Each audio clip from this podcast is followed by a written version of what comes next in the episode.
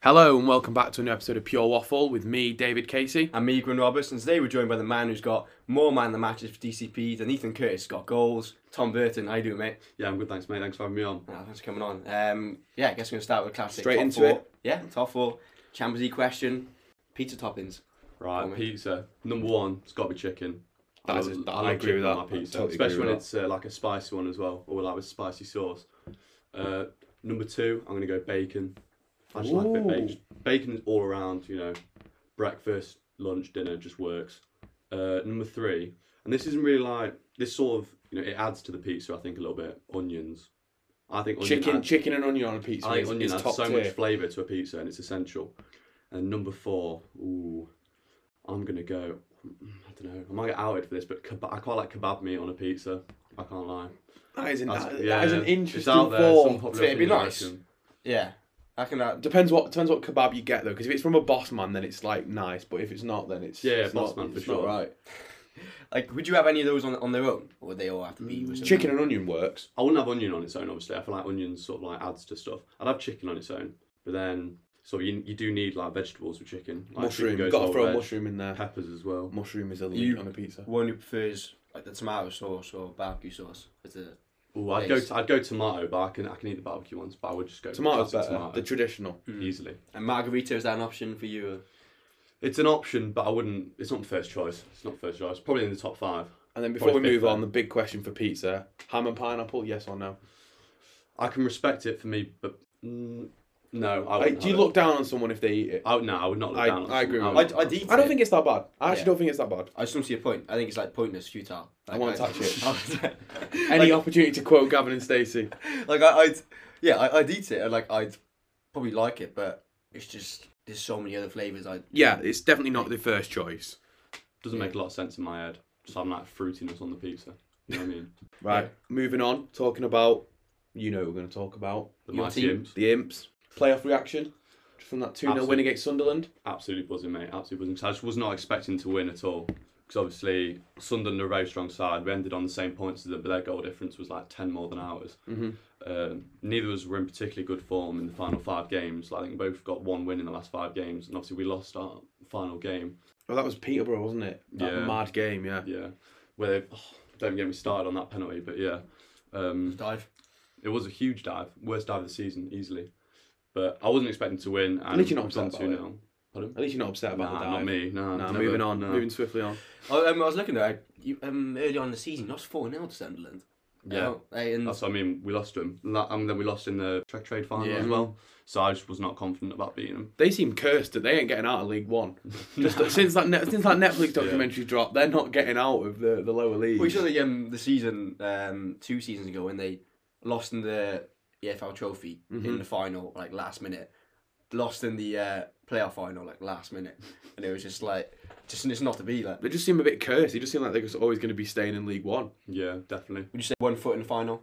Yeah, hundred percent. Two 0 uh, Obviously, we've got to go back to their place now, and they're gonna have like ten k fans. But Mhm. um, Healthy scoreline. two 0 and I, th- I think we've got it in us. I, d- I really do. Like the way we played, like second half, we were a bit on the back foot. if you score one goal, they need three just to take Yeah. it to extra time. Obviously, first half finished nil nil, but we we could have had two or three in that first half. There were some really good chances that we missed. But in the second half, our keeper made two or three like amazing saves, and obviously our keeper got injured uh, two days before. and We made an emergency loan signing of Bursik from uh, Stoke, but he was at Peterborough all season and obviously got promoted with them. But now he's Ah, right. playing with us on emergency loan, and he made some amazing saves. So obviously, like it seems quite likely that Blackpool are going through because of the Oh, yeah. the three 0 win they had in the first leg. If you and Blackpool get to the final, would you be confident in in getting to the championship? Blackpool are a very strong side, as you can see, beating um, Oxford 3 0. And Oxford are- were in good form as well. Mm. Um, and they're just a very strong side. So, I, Got the mighty Ellis Simms up front. yeah. But obviously, I doubted Lincoln in the semi finals, and we've come out with a 2 0 win. So, I don't know whether to them again and then maybe my win. But, Well, you said to me before that you thought Sunderland was the obstacle you had to get past well, yeah, because out of the three teams. they've been the bogey team all season for us. So, I just wasn't too confident. Would you say that you're overachieving this season? No, I, I don't think we're overachieving because we've been such a past five or six years. We've been on such a good run. It'd be mad. I was looking like 2016, 2017. You won the league, the conference. Yeah, And I was then, at that game. Limbs that. Huge. Didn't you think get promoted straight away from League Two straight to League you One got, as well? You got playoffs first, and then you got mm. I think it was playoffs, and then we lost in the playoffs, and then Yeah. next season we then got promoted. So promoted. you got promoted twice in three seasons. Yeah, And you you only came 16th last year. yeah, we didn't do too well to be honest. But then obviously What do new you manager. reckon? Why have you had such an improvement then going up? New manager definitely. Michael think? Appleton, New he- manager, yeah, and particularly, so there's only one player in our squad at the minute who was the like originally from the conference. Like we've dropped everyone else, but there still is one player who used to play in the conference with us. But they when Appleton came in, because he was manager of West Brom under 21s, so he just had so many contacts, and he brought in three or four players that were like youngsters but very good at West Brom, bringing like some the academy ability to the squad. Well, at least because obviously uh, quite a few teams do that, don't they? That when as they move up the pyramids, they kind of keep some of their players, and as you naturally like get higher up, you notice that they aren't good enough. What Sheffield United, Well, I mean, Sheffield United have had players they've had since League One, like Bournemouth did the same. yeah, And also um, Charlie Daniels and that that that's really what creates the problems as you move higher up because obviously the players can't adapt to the higher level. Yeah. But I suppose if you're getting new players, then that's predominantly the reason why you're doing Yeah, so it's well. been a lot of investment, a lot of investment. Do you think if you did, if you did, hypothetically, if you did get promoted to the championship, would you be able to compete, or would you do like what Wycombe did? I, I could see us going straight back down, but I think we're definitely bottom half of the table. I think if we win the championship, because the quality is just so high compared to League One. I think, but yeah, I'm not too sure. I don't Do you reckon it's the relegated. biggest step up that League One to the championship of, of the in the football pyramid? What do you reckon? Championship to massive Prem is a big That's, jump. that's a really tough. Championship of the Prem is tough. Like so many teams. Well, I mean, we've done it twice in the past ten years, gone up and down in, um, like straight away. Um, obviously Norwich have done it quite a bit. Well, you've seen that if, if Bournemouth get through the playoffs, it would then been the three teams that got Yeah. relegated could be straight back up. Fulham have, Fulham have done up, down, up, down in Yeah. the space of four seasons. Mm-hmm. Um, I, I, yeah, I don't know. I don't know if I, I, I'd say League One, the Championship necessarily. I think they're all tough. And, and a step Yeah. up in any league is so tough. Step up from the National League to League Two must be big as well. Yeah, I moving mean. away I from semi-professional football to being on a full-time contract. Yeah, I know some National League sides are paid professional wages, Yeah. there's more and more now. but some of them aren't. Yeah, And there's like there are regulations that don't apply to the National League that do apply to League Two. For example, uh, artificial pitches, whereas in League Two you have to have grass pitches. yeah, That that does seem like a big step up though because you enjoy and you play in like the Carabao Cup. You'd be in the first round of the FA Cup. You wouldn't have to go through the preliminary knockout rounds. yeah. That does seem like quite a big jump, but I think it's yeah. Like getting out of a league, any league, I think it's just it's it's make it's like just that extra step of time. Do you get the parachute payments if you go down from the Championship to League One? I'm not too sure. Because in the in the Premier League to the champ, that's the that's the problem with the Premier League and the Championship is that you get three years of parachute payments. Swansea is still getting theirs. Fulham will be able to reinvest theirs. That's why so many sides get relegated and just get promoted again Yeah. because they have these parachute payments which allow them to keep the top players and think it's stupid. and also that this the the football coverage of the Championship is a lot more than any of the other leagues apart Mm. from the Premier League, obviously. So that's why they're able to keep going up and down. But I'm not sure if you get the parachute payments for I haven't other heard of it. leagues. Um, one one question I want to ask about Lincoln. Uh, obviously, he's- you got Welsh player Brennan Johnson Oh yeah. on loan from Forest. You a big fan? Yeah, I like him. I like. Obviously, he scored. it- I think it was him who scored yesterday. Yeah. Yeah.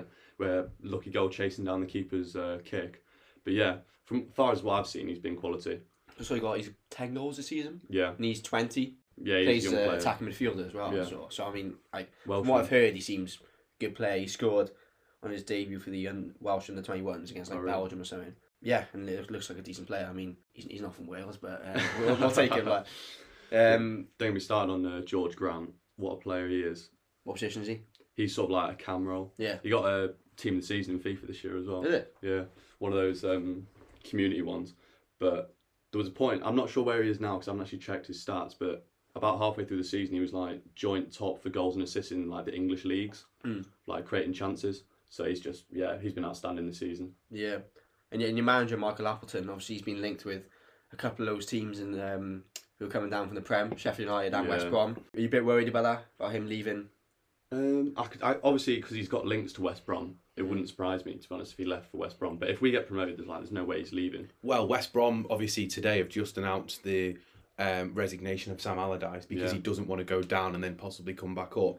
So the favourite for the Baggies job now is Chris Wilder. Just saw that this morning, and uh, to be honest, I could totally see that happening. He needs a job. He, Yeah. he's too good to not be sort of managing. Well, I just think that um, Allardyce said that he doesn't want the West Brom job to be kind of a, a longevity that he'd have to get them up back into the Premier League and then survive in the Premier League. So he's decided to call it quits.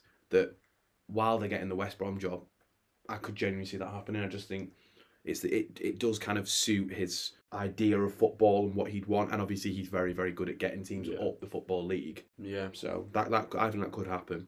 I mean, he did it with Sheffield United. Got. Yeah, exactly. So do you reckon we move on to the Yeah. main talking point for this Definitely. podcast then?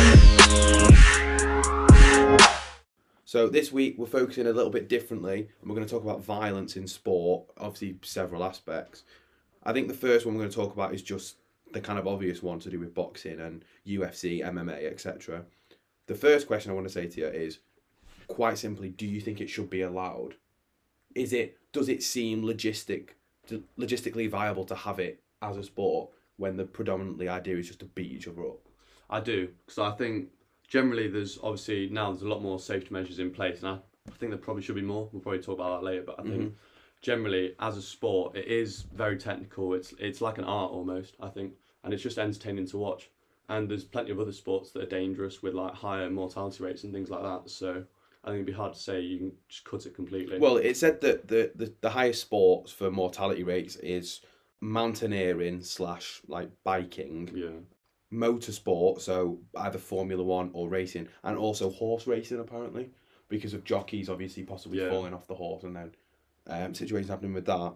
It does over the course of a century though, an average of thirteen people die per year from boxing related injuries, either in the ring or from complications whilst in hospital. Which that is still a lot though. Well, it's people dying as soon as there's one number. Yeah, Yeah. but an average of 13 per year. That's suggesting that over the course of a century, yes. So, like, for example, in the 1920s, there was 233 deaths to do with the sport. Whereas in the 2000s, so from the millennium to 2010, there was only 103. well, that's all about the safety protocols. I guess we're talking about. Yeah. Now it's becoming a lot more regulated. But 103 divided by 10, that is an average of just over 10 deaths per year. So it is it is below the average of obviously going into the 19th century um, and the 20th century. But that is still 10 people dying per year in, a, Yeah. in a job. It's rough because obviously with all this uh, talk about, because I know there's one of the famous cases with like Chris Eubank as well. Obviously Mhm. he didn't kill the guy, but he put him in a coma, Mhm. paralyzed him, everything like that. So there's not necessarily death. There's also like life changing injuries. that Yeah, that's not, yeah, that's yeah. If you're talking about casualties, it'd be even higher. yeah. What Yeah. do you reckon? Well, and you're talking about the injuries, um, apparently, like in several studies, between like 15 and 40 percent of ex boxers been found to have symptoms of chronic brain injury. How many? F- uh, bet- Well, it says between 15 and 40 percent, which is quite a big range. That is quite a big book. Um, yeah, I think like it's not just the death; it's the life changing injuries. But then again, you could look at football with heading. Obviously, they're, they're still kind of looking into that. There's not really a definite answer of how much of an impact it has, but yeah, like that, Well, that's- that can that's- have massive impact. Dementia. Well, they've thought about that with the concussion substitutions as well, haven't they? In terms of that they did that because they wanted to try and allow people to go off for a period of time, or like if there's a head injury, you have to stop play. But that's a bit different though, isn't it? Because the the situation is obviously if you get like clatter someone's head, you have a break for a prolonged period of time. Or like in rugby, if you go in for a scrum and you're like the tight head, you obviously have that pressure, but then it stops. Whereas in boxing, apart from the very short break in between each round, Yeah. the situation just carries on and on and on. That you don't actually get any respite, whereas you do in more of a team sport. Yeah, it's tough because with any high level sport, uh, you're going to have life changing injuries if you're a professional, just from the relentless pressure. So, NFL, rugby, they all have uh, really bad brain damage when they're older. Uh, football as well. And then, e- even if you just think about even like racket sports, like people's shoulders are changed for the rest of their lives after they play a racket sport just because of the relentless sort of like movements. So Well, there was um, there's always going to be injuries. wasn't there a, a cricket player reasonably recently Phil who's Australian? Phil Hughes, yeah. Yeah, what's his name? Sorry, Phil Hughes. Phil Hughes. Yeah, I heard about The that. one who got killed. Yeah, yeah, from the from the cork in the back of the head. yeah. So obviously, I'm not suggesting that like this is the only sport where it happens, but in those team sports, you are obviously able to either come off and someone comes on. But obviously, boxing is an individual sport. You can't go off and someone fills your Yeah. shoes. If you're if you can't carry on, you lose. Yeah, but then going uh, going back quick to the deaths, swimming's got I looked at like the top fifteen. Um, there's an article. Swim, swimming was third, like open water swimming, and I guess there's not as much around that about the danger and how dangerous it is. Then we're talking about boxing with is that's eleventh, and yeah, like like I said, if there's any deaths in a sport, it's not It ideal. does need to be looked at, yeah. But there is other sports as well which aren't necessarily looked at that Mhm. are well factually more dangerous. Or Well, it's like zero point one three deaths per thousand, which isn't a ridiculous amount, but it's still something. Mm. But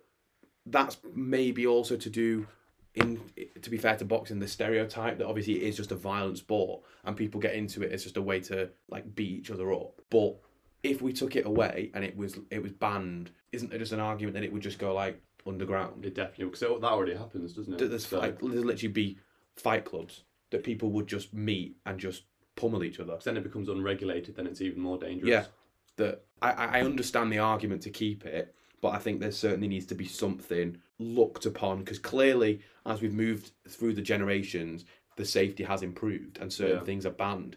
But if there's still death happening now, clearly something still doesn't work. But I think if you know the risks and you know you're both willing to fight each other, you know all the rules, everyone's properly trained. Referees are important as well. Like referees need to know when to stop it. Like standing uh, TKOs happen a lot more now because Mhm. they just want to stop like For the damage. safety of the Yeah. player, yeah. So if you know the risks and you you both agree to get in the ring, I think if they're trained properly and all that stuff, it's I, I think it's fine personally. Okay, so you you're, you're not a fan. You, I I'm not a ma- before, like yeah, I'm not a massive fan. I just I wouldn't I wouldn't I definitely wouldn't ban it because I know for a fact that if you banned it, it would get worse Yeah. because it would be unre- like you said unregulated and it would also be kind of this element of it, it like it's taboo. So more Mm. people would want to do it because obviously you can't do it. But I just think I think if if anything happens in sport where there's a danger to either yourself or the opposition or somebody else before you, that then there has to be something that has to be looked at. That there clearly is something wrong with the sport and other sports as well. That there should never be a death at all. Obviously, situations can happen, but if people are dying during this sport or having brain damage or paralysis or whatever, then there is something fundamentally wrong with the sport. What about um like F one? Because obviously that's like you can get crashes in that. I think now that's a lot safer than what it was back like fifty years ago when The cars have become a lot safer. Yeah. Yeah, but you still get the odd moment like Romain Grosjean. Recently, I was watching a race and there was a crash. Yeah, the, the, the, at the end of the day, the odd moment happens. Like Yeah. no one, no one would have foreseen Fabrice Muamba passing out on No. the floor, or that that obviously Raul is Jimenez recently. Yeah, that that that it, it happens. That's sport. It's at the end of the day, it's contact or it's dangerous or it's high impact, whatever you want to call it. But I think if you've still got in the 21st century in a professional sport an average of 10, 11 people dying per year consecutively, something has to be looked at. If it was one in seven years, that's a freak accident. But if it's every every year, 10 or 11 people are dying from it, that's a bit worrying. You need to draw the line somewhere, don't you? Yeah. You can't just keep letting it happen and happen when there's uh, you if you can do something about it. What would you change? How So that, that that's the, Yeah. the big issue, and I'm struggling to think of what you possibly could do because it's I can't picture a world where you wouldn't have. I understand why it's there as well, though, because obviously there is a massive argument that for people that boxing is like an escapism. Because obviously, for, for for areas that are in a much poorer upbringing, it's a really really good way a to learn to defend yourself, and b to get you off the streets. Discipline as well. Yeah. they teach. They really instill discipline. Well, Anthony Joshua said that, didn't he? That hasn't he got a criminal record? And he said that's the reason that he didn't go into like things like knife crime Yeah. because you obviously learn. It's the same with like martial arts that you learn to respect the the other person and you simply just defend yourself. And that's why I'm all for it. But if you've got grown adults going into a ring where they are genuinely en- endangering themselves, something isn't right. But surely that they sense. like I think like Berta mentioned earlier, like they know the risks, they know what they're putting themselves into. But why why does there have to be a fundamental risk in the first place? What I'm saying is that yeah, it's a violent sport and people are going to get hurt, but it shouldn't ever get to the scale where someone quite literally cannot look after themselves because they are in a hospital or they are literally dead. That's my issue with boxing. professional boxing.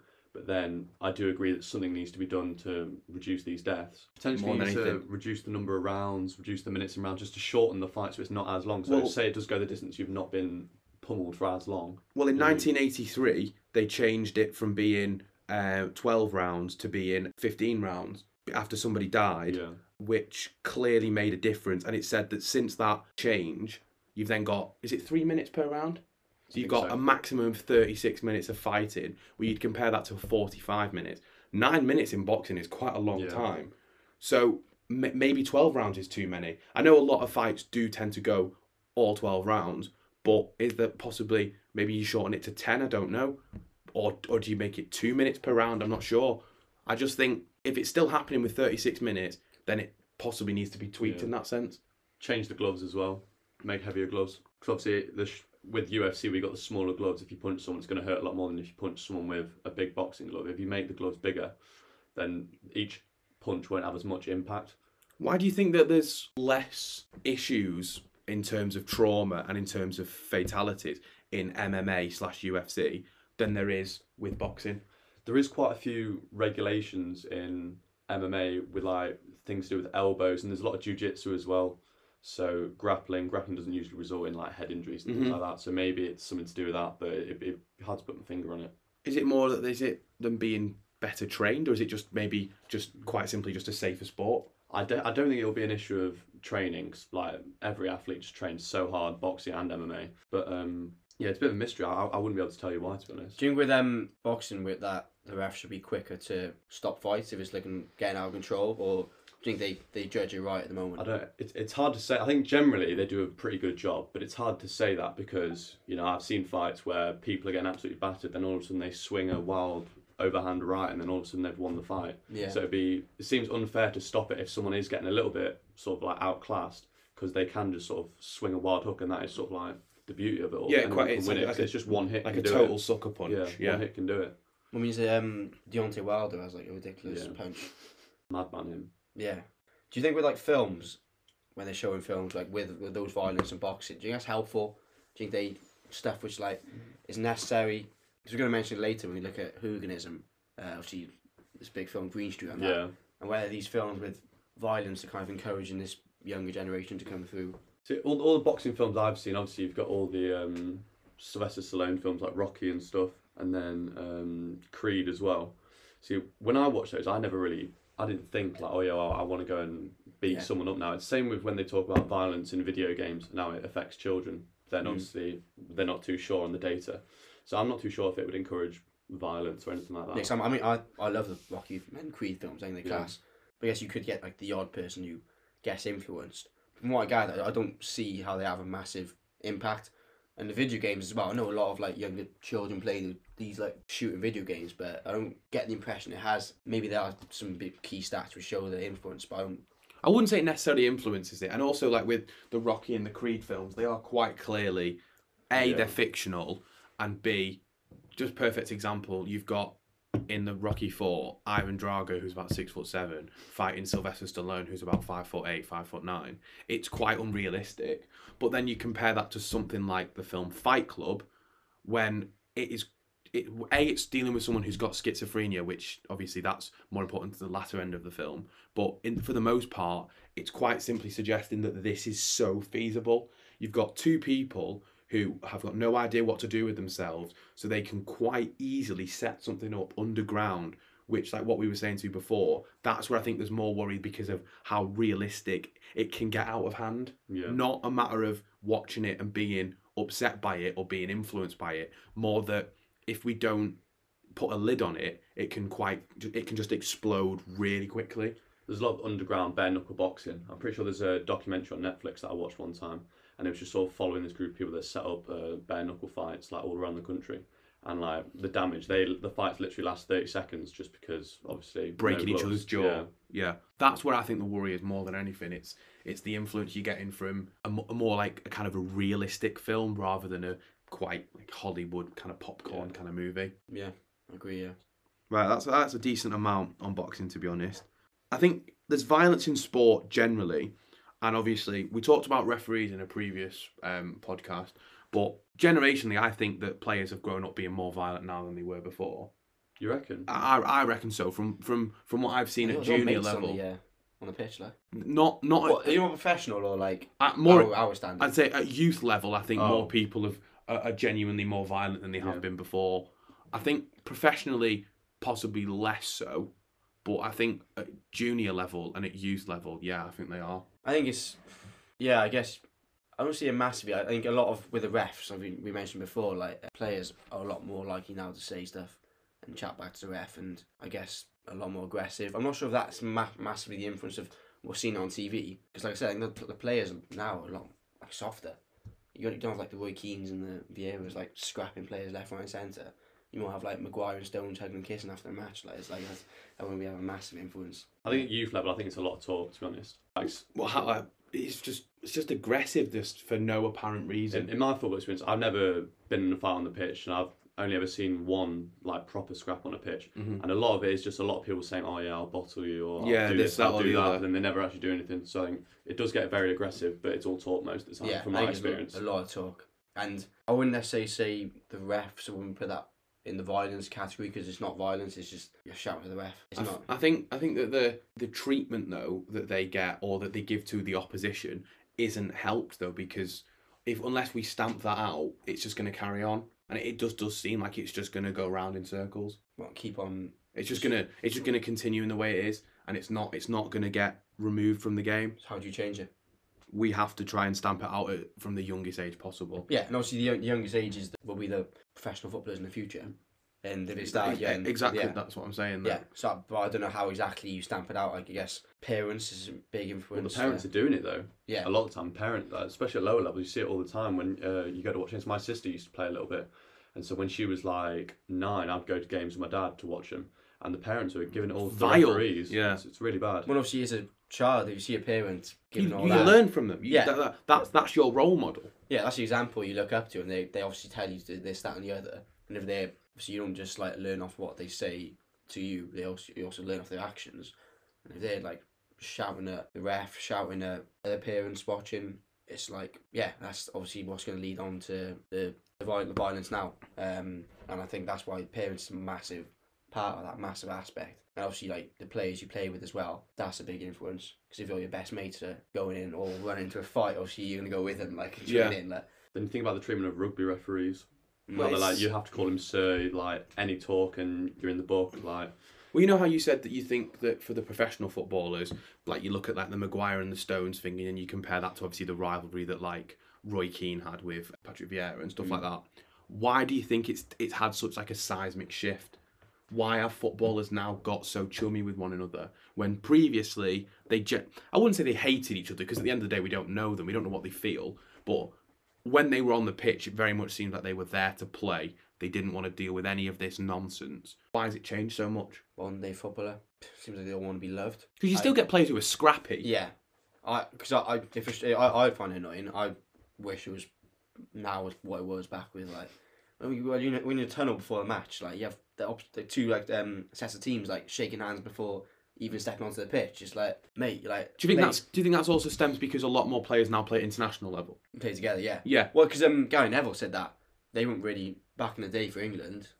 United and Liverpool players didn't really speak. Gary Neville said um, in an interview that when England were there, that the Everton and Liverpool players would sit together, the City and United players would sit together, the London clubs would sit together, and then people in the Midlands would sit. They didn't. That's why England, he says, didn't win anything because there was no unity. Yeah. So like Lampard and Gerrard wouldn't sit next to each other. Scholes would only sit with like Beckham or whatever, and uh, Gary Neville. That there wasn't that bond between the players. Whereas you look at it now, like James Maddison, Ben Chilwell, best mates, despite being on the opposition, or Like, they were for the same team. yeah, but they're not anymore though. I know, I know that's hard to break that bond, Mm. but why, why, why are they so friendly with one another? they're all friendly on social media as well. They're, Yeah. they're always tweeting each other, making jokes, things like that. So I'm not sure if how social media would impact it, but it's obvious that there's a connection there where they're all chummy with each other on social Mhm. media. Well, I remember seeing um, when was it? It was when England played Belgium at the World Cup in uh, the first group game, and it was Dele Alli, Harry Kane, Alderweireld, and Vertonghen before the game, just like just talking to each other Yeah. on the pitch, and like I kind of get it because obviously you see each other pretty much every day because you work at the same club. Speak But- after. But yeah, surely there's got to be that. Not obviously, I know it, it was more violent, but there's got to be that form of just professionalism and getting your head in the game. Whereas if you're just chatting to the opposition before we kick off, Maybe that's just because what it takes to be a professional has changed, and they can now put all that aside as soon as the whistle goes and then play. They don't need to sort of get riled up and thinking, you know, like Neil Warnock, you've got to dive three points, or this Yeah. sort of get into the opposition. maybe it's this it's- like tunnel vision that's just gone now. maybe maybe it's something to do with that. And obviously the game's a lot I wouldn't, I wouldn't. I don't want to say less physical, but obviously with tackles and stuff, Oh, give me strength. with tackles and things like that, um, you on. don't have to kill the opponent. Well, it's just like, Speak I, your mind. I can't stand that players go down so easily. yeah. It's yeah, it riles me up so much. Like you stay. In, So this is the aggression that you want in sport. in my mind. You stay on your feet unless you can't stay on your feet. Like if you can stay on your feet, you stay on your feet. You don't go down. You don't win a foul by cheating the ref. But then again, they don't. If they don't go down, they don't get decisions because the refs are stupid. And they don't. They don't like. right, was it the refs' faults that, that Bit of both. I think if, if all players stop going down so easily, it'd stop. yeah, they'd pick up on it. But because it's so ingrained in the in the game Mhm. now that it's pretty much impossible to get out. Right, so that's that's in the fabric of the game then. So what what do you think of the phrase when someone says quote unquote he has bought a foul? It is that a thing? I remember they Yeah. were talking about that. But At most, uh, right, so if you buy a foul, you are basically suggesting that you have created contact in order to win a foul from the opposition, right? How can you buy a foul then? If it's a foul, that means you've been impeded. So do you think there should be, yes, it's a foul, but you've tried to convince the referee otherwise, so you get a yellow card for simulation then? Or is that not possible? Because that would iron it out if you were throwing out yellow cards left, right, and centre. what if they went down too easily? Yeah, Well, yeah, like because it's, it's simulation. Simulation suggests that you have basically initiated something to deceive the referee in some form of gamesmanship. That's a yellow card then. I say a definite ver- version or definite example of buying a foul is when you stick your leg out to like get you obviously as contact, but you've literally just put your leg against. You've instigated little it. I in actually ended it a few times for. United. Um, but I'd I'd also, was gonna I I think a lot of them, a lot of times when they, they get foul, they are impeded, but it's the fact they're on the floor rolling around, the fact they go down straight away because you carry on. And obviously, you might be able to carry on. Say you went running down the wing and you get clipped, you might be able to carry on running down and you still have the ball, but they go straight down and win the foul there.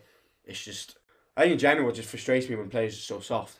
There are Um, players that do sort of like carry on though. To be fair, like I think a lot of skillful players, like a lot like Zaha and Bolasie when he was uh, in his prime, uh, Yeah, like they would Bolasie, just they'd just be kicked legend. loads, but they'd just try and carry on every time. They'd just be getting kicks, but Yeah, still Phil. Foden, he, he's done it a bit. Phil Yeah. Foden did it. Yeah, we did it. We talked about it earlier when he did it Yeah. against Southampton.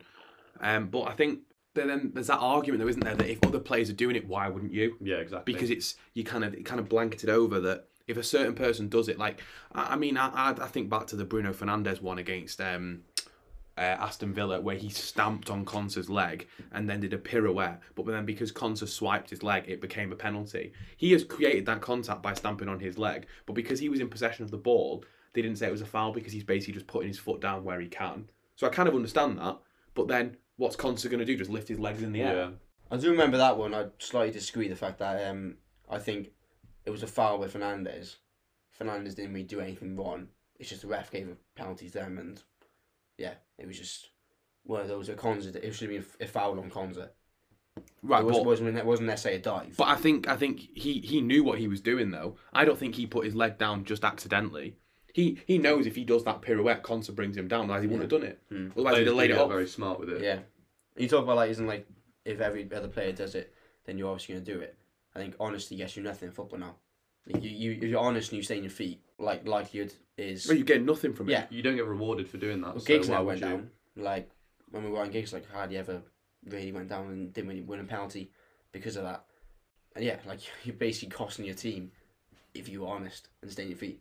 Well, what do you reckon? Has that possibly happened maybe because of like influence from like foreign players? Because obviously there's that stereotype, isn't there, that like European football is is more intricate and like tiki-taka, so it's less physical. So the fact that we're now the best league in the world, that we have more players coming from overseas, does that maybe create that because they bring their footballing culture to your club? I think that's a very good point, and that makes sense in my mind anyway. The fact that everyone just wants to sort of like play little passes, pass it around, sort of like intricate movements. So any sort of little touch you can sort of turn into a big one because you're already doing sort of little movements dancing around anyway. It's because the pace that you're playing at, it Yeah. makes it seem worse as well, especially at full speed as well. It's easy to make it look realistic, I think. Yeah, because um, my mate who played in Spain said that players there. Like adapt to the English game and they can't quite cope. But at the end of the day, I, I think we're moving to a time where we're not going to be like that. You look at the way Man City play; they do not play any differently to the likes of PSG, Barcelona, Real Madrid, Bayern Munich. At the end of the day, they play with a false nine. That's what Spain played with in 2010 when they won the World Cup. Yet they had Fernando Torres on the bench. A false nine is not a stereotypical English way of playing football. Four four twos. Which is why, Best way forward. well, you look at Burnley or West Brom, but you look at the way Man City play, they play teams off the park week in, week out. They outplayed PSG at their own game. Hmm. It's just unfair watching Man City play. It's just unfair. Like, no, um, no one can get anywhere near the ball when, when they play. But I think that's that's that stems very much from the kind of European ideology of football, which obviously Guardiola does bring. And I think there isn't really many many managers left that have got that because a lot of them now are more focusing on defending than they are going forward. When yeah, I mean, Guard- yeah, say Guardiola's from the European leagues. Exactly, exactly. Yeah, he, he made his name by Yeah. both playing for Barcelona and then managing them. Yeah, I think staying on the well, staying in football, but going back to the more the violence part. hmm Um, gonna look a bit at hooliganism, and ju- just before we did this, I looked at the Oxford definition of hooliganism, and I was that he reckons they struggle in the in the Prem because the physicality is just Oh, not oh, there. definitely. I mean, I remember. Well, I mean, Angel Di Maria really struggled when he was at Manchester Yeah. United, didn't he? Um, that, and they always say, don't they, that when they sign someone overseas, they have to. a bit. I disagreed with it just a bit. I think it's quite a yeah. It's, it's got a bit of a stigma in it around the uh, youngsters. Um, the definition is violent or rowdy behaviour by young troublemakers, typically in the gang, and that's the official definition. Yeah. And I think I just think that's so just unfair. I don't. Yeah. Who hooliganism, a isn't only youths. That's that's a fact. I mean, you literally see hooligans who are 40, 50, 60. and the fact that it's in a well, also what you define as a gang. Yeah. I mean, I think also hooliganism quite clearly was at its peak around the 1980s and then very early 90s. And you look at the situations like obviously the Hillsborough disaster and how like Heysel as well, that focusing on the Liverpool perspective, that that's when it got out of hand. And then obviously the tragedy that happened in 1989, they've tried to facilitate that and make it a lot calmer around the stadium. Because like little things now, like you can't take a bottle cap into a stadium. If you're going to take a drink, it either has to be a closed can or you have to have the lid off. You they check you for coins, they check you for this, that, or the other. That hooliganism is always going to exist because you're always going to get passionate fans. You look at the United protests, but it's such a small minority in football now that it is getting it is getting basically removed from the game. you get passionate fans, but then I think, especially when you watch things like Green Street, there is sort of like what you could call gangs, as Yeah. in like it's the ultras of their club. Yeah, the Um, yeah the massive So or whatever they go to the it. game, yeah, they have a few pints, they enjoy watching the game, but the main reason they're there is to sort of like assert dominance over the other rival gang. Yeah, I'm tougher than you, sort Yeah. of thing. So I think the gang bit of that definition, I think, is true if you class the ultra groups of it. But it is a lot less gang. now. Like it's a lot less. Oh yeah, hundred percent. Um, but I do think there's a massive like stigma around football fans in general that they're just all violent, all aggressive, and like if it annoys me because yeah, like I say it's a small minority, and there's so much like security at games now. Um, Well, there's that stereotype, isn't there? That old saying that uh, football is a gentleman's game played by hooligans, and rugby is a hooligan's game played by gentlemen. Which I mean, I'm not particularly sure that's true. I mean, maybe it It's was. a bit general. It's bit a of generalisation. massive that. generalisation. It's not like all rugby players are saints as well. Like, let's say a how lot of it like is. private school. Like, so. Well, it's it, yeah, but I just think as well, like with football, that there's every football fan deep down knows that a, a slight fan following that's passionate makes the game because you know that like like looking at yesterday how how all of the players said they enjoyed it when fans were there, but there's a big difference between a passionate fan and being very invested in the game and then being a hooligan. Yeah, hundred percent. Yeah, I, I, like like you said, like like passion's massive in football. Oh, totally. And maybe it's because it's more of a working class sport that yeah, it's targeted more. Yeah, I just think I just well, Well, yeah. fans become the twelfth man, don't they? Yeah. Yeah. that you, you, you notice that at any any level of football, anywhere up and down the country, abroad, international tournaments, you name it, fans make the game, Hmm. and I just think that definition of hooliganism is just a little bit unfair. And I'm, I'm not saying that like I think hooliganism is a good thing. But No, I just, it's- I just don't no. think it's as big of a problem as it it's made out to be a lot of the time. But uh, that's that's that's also stemmed from the media though. That like Yeah.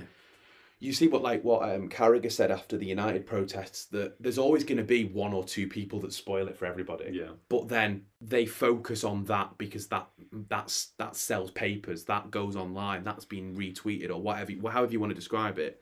That makes news. Saying we had peaceful protests and ninety nine point nine percent all respected the rules, no one did anything to the police officers or anything. Who would read that? That's boring. No. You've got some one person who sets a flare off. Oh, that actually you get a good photo. You sell it on the internet or whatever. That's why they're doing it. I think Yeah. because it, it becomes Well, more that's, that's, interesting. that's, that's a fact. Like, is in Yeah. that the media use it to just gain more readers and that. Um, But it's clickbait, isn't it? yeah, so they just say, "Oh, protest in Manchester um, against the owners," and you just describe the protest. That's nothing. If they say protest turned ugly Yeah. with like, Or if the image they choose is 200 Manchester United fans walking down Old Trafford on the main road by Busby Way, and they're just simply holding their flags and chanting what they believe in, or they show you one person on the top of a bus smashing the window. yeah, see a policeman like getting treatment after. Yeah. like- That's that's where the interest comes in because people are more fascinated of the extreme. That's that's apparent in like like we said with video games, with movies. Well, more people go to 15 and 18 rated films now than they did previously because they've established this 12A certificate rating. So less people go to that because now you can do more in later cinema because it becomes a little bit more interesting because you can get away with more. Because when it was a 12, you could get away with more because it's now 12A, you can't. And I think that's the same with the media. That why would you ever publish something that's PG rated when you know that if you if you make it more interesting and more enticing, more people are going to listen to it or watch it or click it or whatever. That that just that just is a fact. and then it's just back back down to money again. Of course as it is. always is. Yeah. That uh, I, I, the, the fact that we are monopolising hooliganism just epitomises why football is in such a dire situation Yeah. at the moment. Yeah, I think well, you talk about the media. You talk about. I mean, we're hoping to talk about it next week, but the racism like is in Yeah. they fuel that with, for example, here's one example where a black player for City Tosin comes out in- by a yo-yo it was. yeah, Bought a house. bought- and then Foden did the same thing. Foden is more of like a descriptive thing. It was with Tosin out it was like a criticism. It was a criticism. without playing the game. Yeah. it's just like, yeah, it's all for views, and I just yeah, like I said, Certain adjectives they use as well that Yeah. have just different connotations that they use for different uh, players. Oh yeah, God, it's black. it's that. Yeah, I'm not going to open up that debate because that's going to take us too long. But Yeah. you can definitely tell in that situation that they're selective in what they want you to hear. 100%. That you you know what they want you to listen to because they have a clear agenda. yeah. I think we've um touched on it already, but Burton, would you say it's like a generation issue with violence at all, or would you say it's slightly our our, our generation's bringing in this violence, but like like is in with hooliganism, like we touched on it, like Yeah, I, th- I think it'd be hard to say it's a generational thing. I think, obviously, as David said earlier, the 80s and 90s, that was sort of the prime time, and it's just been in decline ever since. And we, haven't, we don't see as much of it anymore.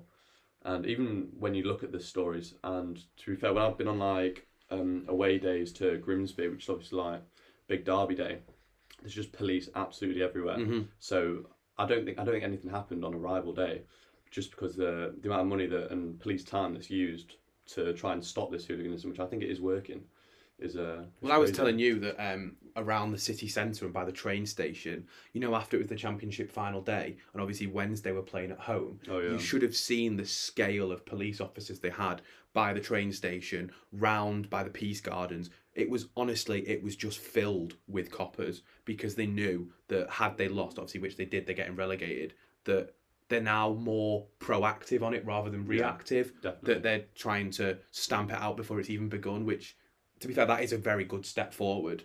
That mm. I mean, I just witnessed that and I was like, that makes a lot of sense why they would do that because it's becoming a more of a family thing as well, isn't it? It's but you mean you look at like, it's like some of the clubs now with like the fan bases and like the ticket sales. And I mean, I went to an England game and there was people doing. It was a qualifier against Bulgaria, and people doing the Mexican wave. Like, imagine doing that in the 1980s. Or Yeah. I'm thinking like Upton Park or get beaten up probably. Mill, like the den at Millwall. You'd get your head kicked in. People doing the Mexican wave when we were 2 0 up. I was like, I want to watch Harry Kane. That football is becoming a more sanitised sport, I think. Is that just England fans though? Um, let's pretend that's real. Um, no, I think I think the fact that our our stadiums obviously it's just massive. That for certain games it it kind of is hard to f- put bums on seats. So you do get the odd tourist or the person that lives locally that just thinks, oh, it's kind of insight to watch England, but they're not truly invested in it. Well, there's the, um, yeah, um, you mentioned derby rivalries earlier. Like, uh, like there's all these bubble trips now. Like, like there's so much like security around. Mm. Like Cardiff Swansea made make sure the game's like twelve o'clock midday, and doing the bus literally police all around. I haven't been on one, but like it's in literally police all around. You can't really do much. I think they are stamping out more, um, and I think everything there's a lot more security, a lot more um, safety. Like even going back to right, like at the beginning we were talking about boxing and that ev- everything now. I think is, there's a lot more security, a lot more safety, um, which is possibly why there is less now. I think it is getting stamped out more. Mm-hmm. You go back to seventies, eighties, nineties, violence was a lot more prominent. I'd say. Mhm. I think it was more ingrained in the idea of football as well that you kind of wanted a cult following, you wanted a kind of violent group because that's just how football was. Then you think like the players were like Dennis Wise, Vinnie Jones, Martin Keown, like those players. Like, Those players made a career. Yeah, they were they were good, but more because of how physical and how domineering they were on the pitch. Nowadays, you don't get stuff like that. I No. mean, you like they, there's still physicality, but not to that extent.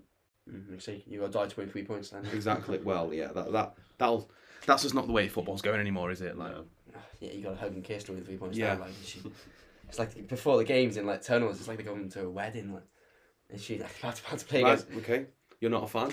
You want it back to the way it was. Yeah, I do. Like obviously, yeah. I'm not saying like I want everyone to have a scrap every game. Um, Good. so like, well, it'd be good. But no, like, just just come to mind though. Um, ice hockey is one where Oh yeah. um, with, with violence. Um, and, yeah, like, if you the have a fight, they the refs can't. allow it. They're yeah, allowed you- to fight, until they? a Yeah. person un, until a person hits the ice, they can't actually break up the fight. Oh really? Yeah, And like, would you say that's just a bit nuts? That, that is mental. It's fair. that's crazy. Like, surely that's just. I mean, everything we just. That's we worse. That's about, worse like- than boxing. Also for the fact that they have like skates that have got like a seven-inch blade on it. Why, why do you think that's allowed? Did you not know a clue? Like, Well, I think it's also a matter of fact that they don't. The, the referees have said because from what I saw on the internet that they can't break it up because they don't want to get involved. That they have to wait for it to be over. You That's, can't really, that's what they do in rugby as well. Yeah. When there's a scuffle, the ref just stands back and, And just waits, lets yeah. them deal with it because they never really fight that much. To be Mm. fair, it's usually just pushing and shoving in rugby.